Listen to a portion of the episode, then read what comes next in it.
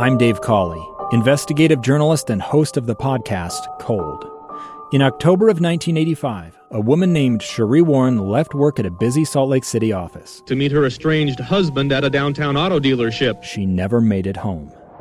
Sheree's car surfaced weeks later in Las Vegas. In the parking lot of a hotel casino. No one knows how it got there. Strange. It was strange. Both Sheree's estranged husband and her boyfriend raised suspicion for investigators. I kind of thought that he might have done something. But no arrests were ever made.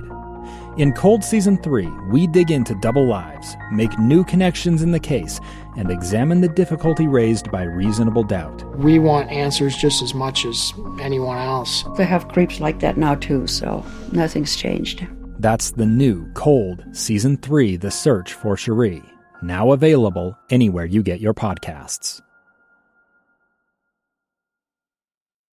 This week, the KSL Teacher Feature Award goes to Jennifer Ziegler at Antelope Elementary School in Clearfield. Mrs. Ziegler has been teaching for 25 years. She especially loves kindergarten and makes learning unique and fun. Her husband, Gary, nominated her. She's always thinking and always deliberating and planning, and, you know, she literally doesn't ever come home early. The kids call her Mrs. Z. They're amazing. I just work hard to help them believe that and know it. And every time we shop, we, we think about the kids all the time. She makes personalized handmade scrapbooks for each student. This year, she will have presented more than 450 of these books to students at Antelope Elementary. Mrs. Z receives a special recognition award from Zions Bank, an overnight stay at the Anniversary Inn, dinner for two at the Roof Restaurant downtown, two season passes to the new Hale Center Theater in Sandy, a $200 gift card courtesy of Walmart, and at end of the year, one lucky teacher will win the lease of a new car provided by Burt Brothers Tire and Service.